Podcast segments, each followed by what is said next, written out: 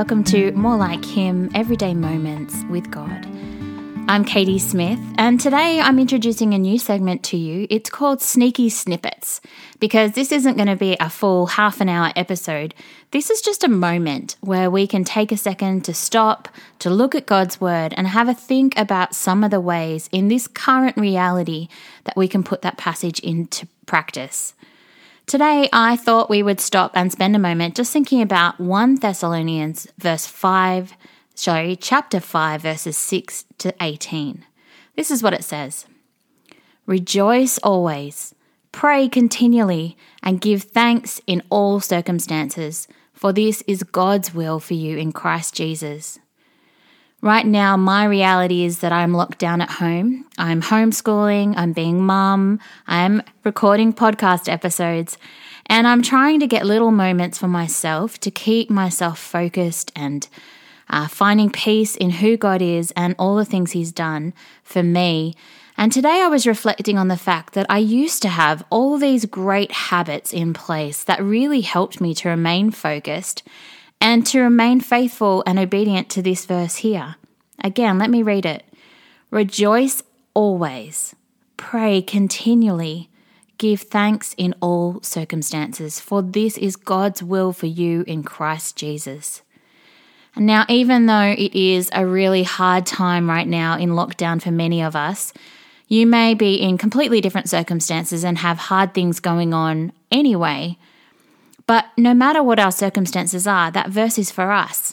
It's not just for in times of sheer joy and, you know, celebration. And it's also not just for times where things are hard.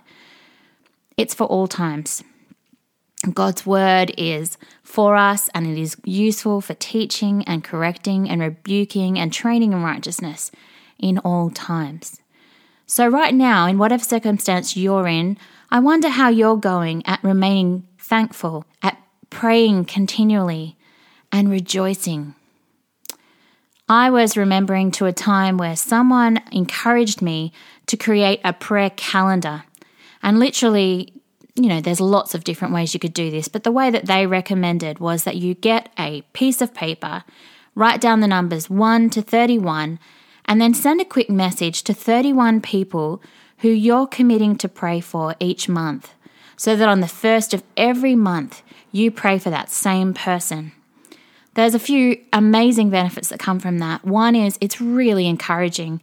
If you're a person who gets that message and you know your friend has committed to praying for you on the first of every month or whatever day it is, what a great blessing to know that. The second thing is it opens up communication so that when you feel like there's something you'd love someone to be praying for, you know exactly who you can send that prayer point to because that person's already praying for you. Why not help them by actually being a bit more specific about how they can pray for you? And the last thing it does is it gives you a focus each and every day of someone you don't just have to pluck a name from the air or sit there and wait for someone to come to mind. You actually have someone who you're planning to pray for that day. It doesn't mean you can't add extra people in. You should add in extra people when you're aware of circumstances and things. But it means there's someone you're committing to pray for each day of the month. I did that for a long time and it was such a blessing and such a joy. And it was great when I heard back from the people I was praying for. Um, they'd let me know how God was answering prayers and how He was using that season in their life. It was such a blessing, and it gave me so many reasons to rejoice and to be thankful and to keep praying. The other thing that other people have done is just having a week calendar so that on Monday every week you maybe pray for your immediate family and you pray for whatever's going on. The second thing would be on a Tuesday, maybe you pray for your school or, or the communities that you're in, involved in. Maybe on Wednesday, you pray for your home church and you really pray for your leaders and you pray for the sermon series you're doing. Maybe Thursday, you pray for the world and for things in the news that are going on that you're aware of. Um, that can be a great prompt to get you out of your own little world and to get thinking about what God's doing in other countries. And often for me, um, that's a great excuse and a great prompt to get me to actually seek out information about other countries and what's going on in the world. Maybe on Friday you want to pray for some missionaries that you you know, or um, maybe another day you want to pray for those you know who are sick, or those who you know don't know Jesus yet. But each day, again, having a focus and allows you to know what you're going to pray for that day. Um, I, I found those really helpful prompts and it kept me accountable and it meant I knew I was being purposeful in my prayer and it, I knew it meant uh, God was doing work through um, each of those things I was praying. It didn't feel like something that I had no chance of finding out what He was doing because I could get in touch with those people and keep following up and keep praying and being thankful for the way that I saw God work. It's an amazing privilege anytime we see God at work, we see the evidence of how He's, yeah, changing people's lives and working in situations.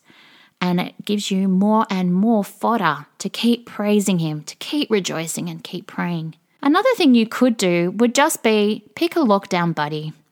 I've been thinking a lot about that this week, uh, particularly because I grew up in a church where in summer every year, when we went on youth camp, one of the things that we did, and it really became part of our culture, was that we had secret friends. So you knew that coming along on youth camp, you'd be given the name of someone else who was on camp, and you'd be given the job of encouraging them throughout the week, blessing them. Maybe you'd buy them a chocolate bar at the kiosk. Maybe you'd send them a note, or maybe you'd even speak to the leader and see if they could go in first to lunch. There were all kinds of creative ideas that people came up with, but the bottom line was you put your focus and energy into encouraging that person and finding ways, big and little ways, to just bring joy to their life and to show them that they're loved, they're cherished, they're cared for. I uh, know a great friend whose family adopted something very similar, so that each time they had family dinner, they would pick one person and it was, you know, it was fair. They had a not a, a formal roster, but they made sure it got spread around. But each time they had family dinner, it was someone's special day. It wasn't their birthday. It wasn't about that. It was just about celebrating who God had made that person.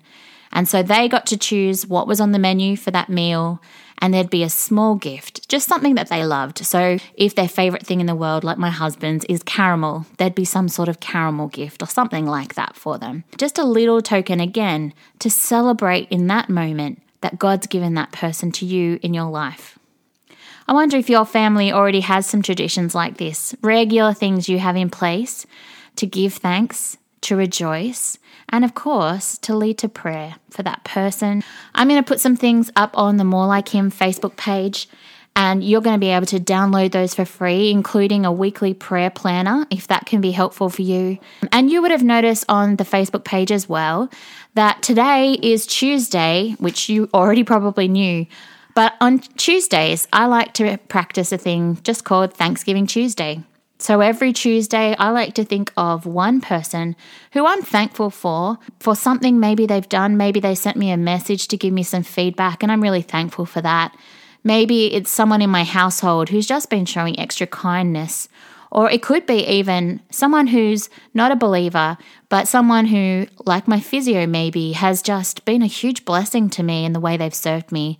And I'll find some way of expressing that to them one of the great things that does for me is that when I'm in a bit of a rut and I feel like the days are all the same, or I feel like things are just a bit ho hum, it focuses me on being thankful for the ways that God uh, is at work and God is providing, and He is so generous and so good.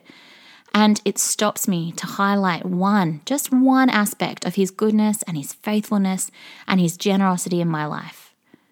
There's a few little ideas for you. You could pick a lockdown buddy, someone who you'll adopt and encourage throughout lockdown.